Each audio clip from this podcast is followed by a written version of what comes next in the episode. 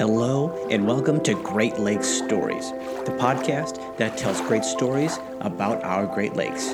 My name is Blair Early. In this episode, we're going to talk about our region's role in the 18th Amendment, otherwise known as Prohibition. This time in the world was marked by economic prosperity and cultural shifts worldwide. It gave us jazz, flappers, and Art Deco. Aviation became an industry, and people started getting their first electric appliances in their homes. Colloquially, this was known as the Roaring Twenties. That's right, the duration of the Roaring Twenties decade, one known for partying, music, and F. Scott Fitzgerald, was during Prohibition, a nationwide ban on alcohol. If that doesn't tell you everything you need to know about Americans, nothing will. But to better tell this story, we need to get to a more fitting atmosphere. Ah, that's better.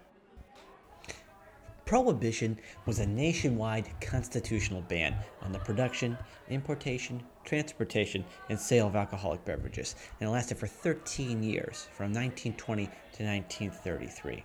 Now, there were only two legal ways around it. The first was if you were a doctor, because you were legally allowed to prescribe alcohol to your patients. What, what a time. And the second was if you had it in your house and you had bought it prior to the ban.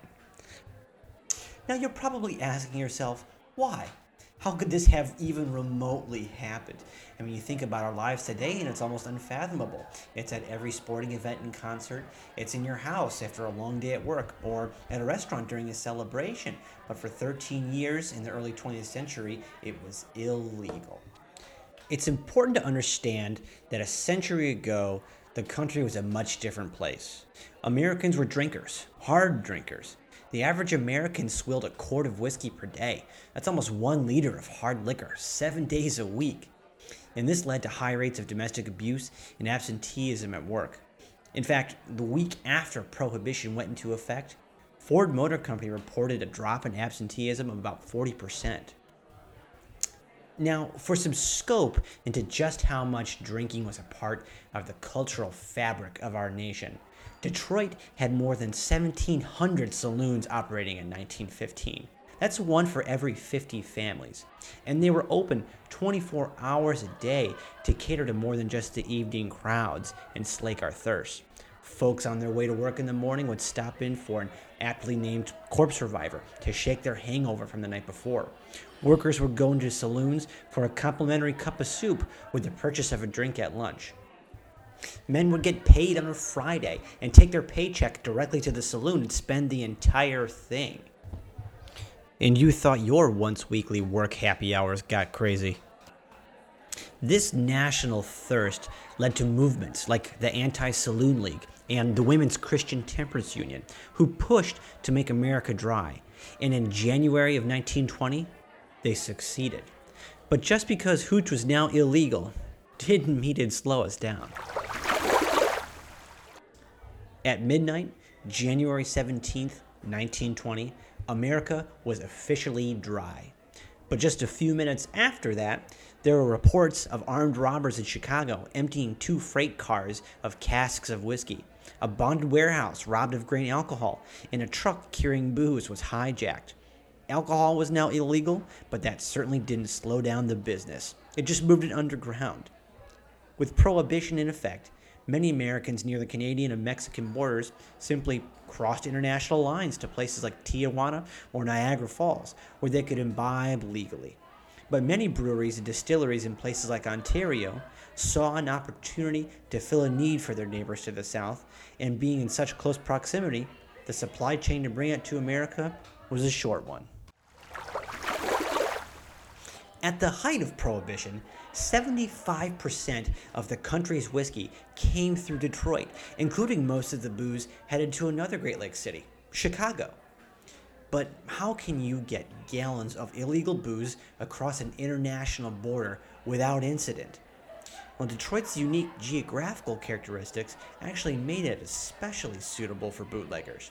With Lake St. Clair to the north and the Detroit River below that dividing the city from Canada, it was a veritable super highway for illicit drink. The Detroit River is less than a mile wide in most places, and with the marshes, boathouses, and numerous piers and docks that line the riverbanks, it was a smuggler's paradise. Coast Guard and Detroit police boats were woefully underpowered to keep up with the bootleggers' powerboats, not to mention the ever evolving ingenuity of the bootleggers. One clever contraption that was discovered was an underwater cable system that ran from a home on Peach Island at the mouth of the Detroit River on the Canadian side to the foot of Alter Road that carried metal cylinders loaded with 50 gallons of whiskey each over on the American side. Of course, when winter fell, the lakes and the river froze, opening up miles of frozen thoroughfare for bootleggers to run their stashes.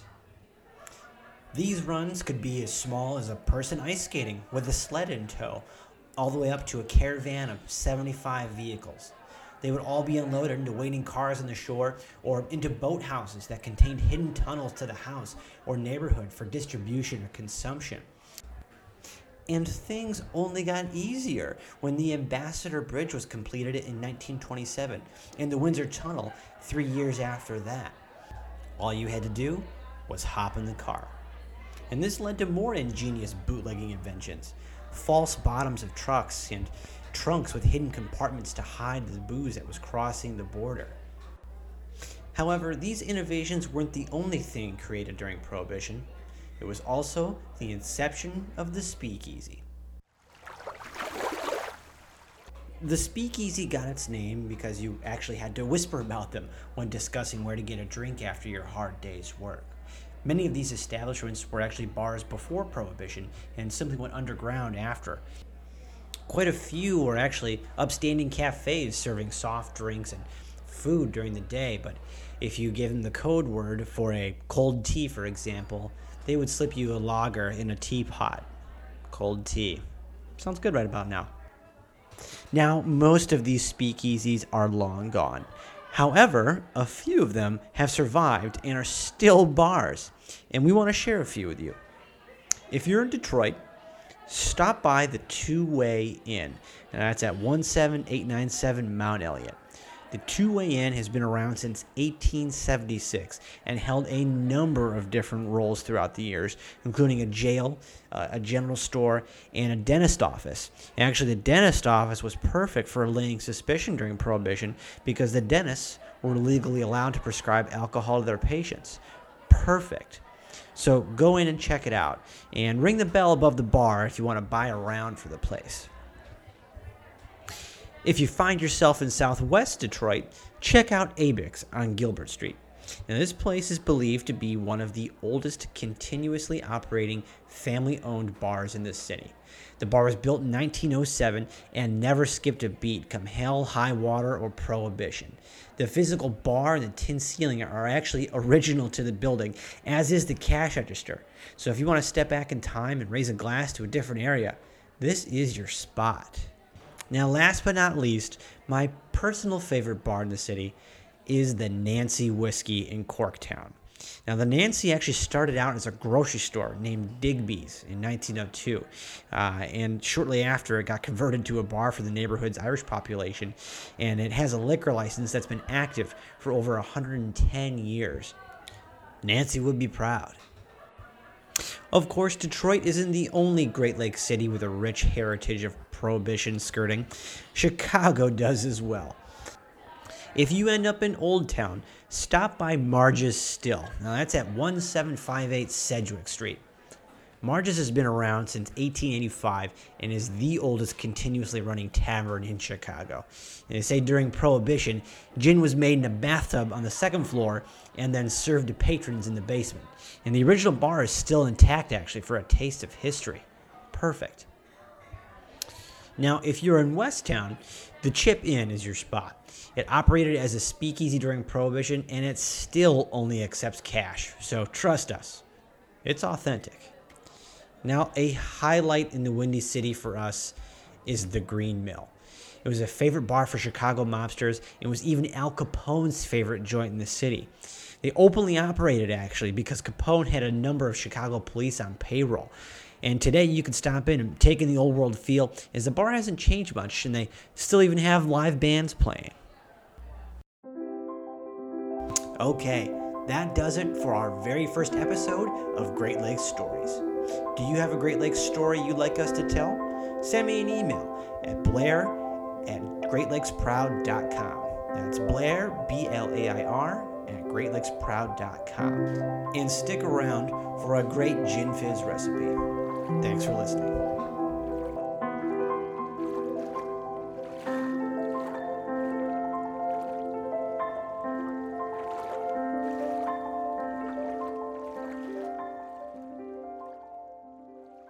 Okay, as promised, we are going to make you a nice gin fizz. So, for this recipe, you're going to need two ounces of gin. I prefer uh, Valentine Distilling's Liberator gin. It's a nice light floral gin, but hey, whatever you want to use is up to you. Then you're going to need one ounce of fresh lemon juice, three quarter ounces of simple syrup, and one ounce of club soda. And then you're going to need an egg white. The only other thing you'll need for this is a cocktail shaker, so go ahead and dust that thing off.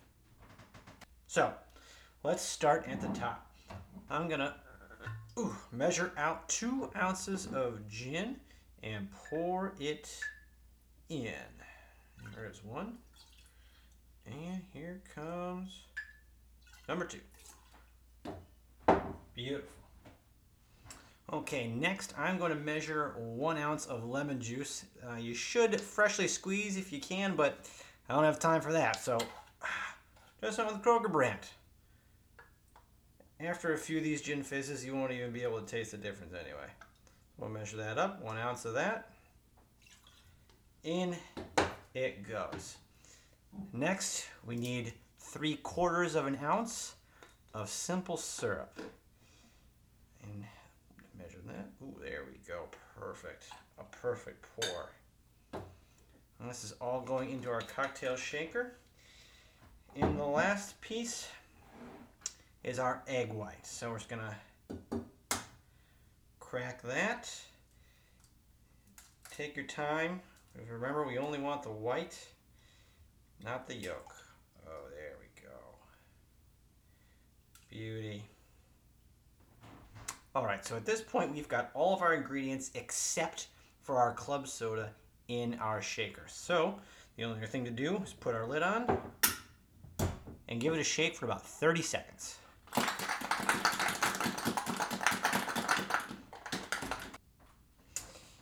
Now, after you're shaking, you just need to strain this out into your cocktail glass. Oh, it looks so good. Perfect. So you've got that in your glass, and you're going to open your club soda and just top it with one ounce of club soda. Ah, yes. And you have a perfect gin fizz.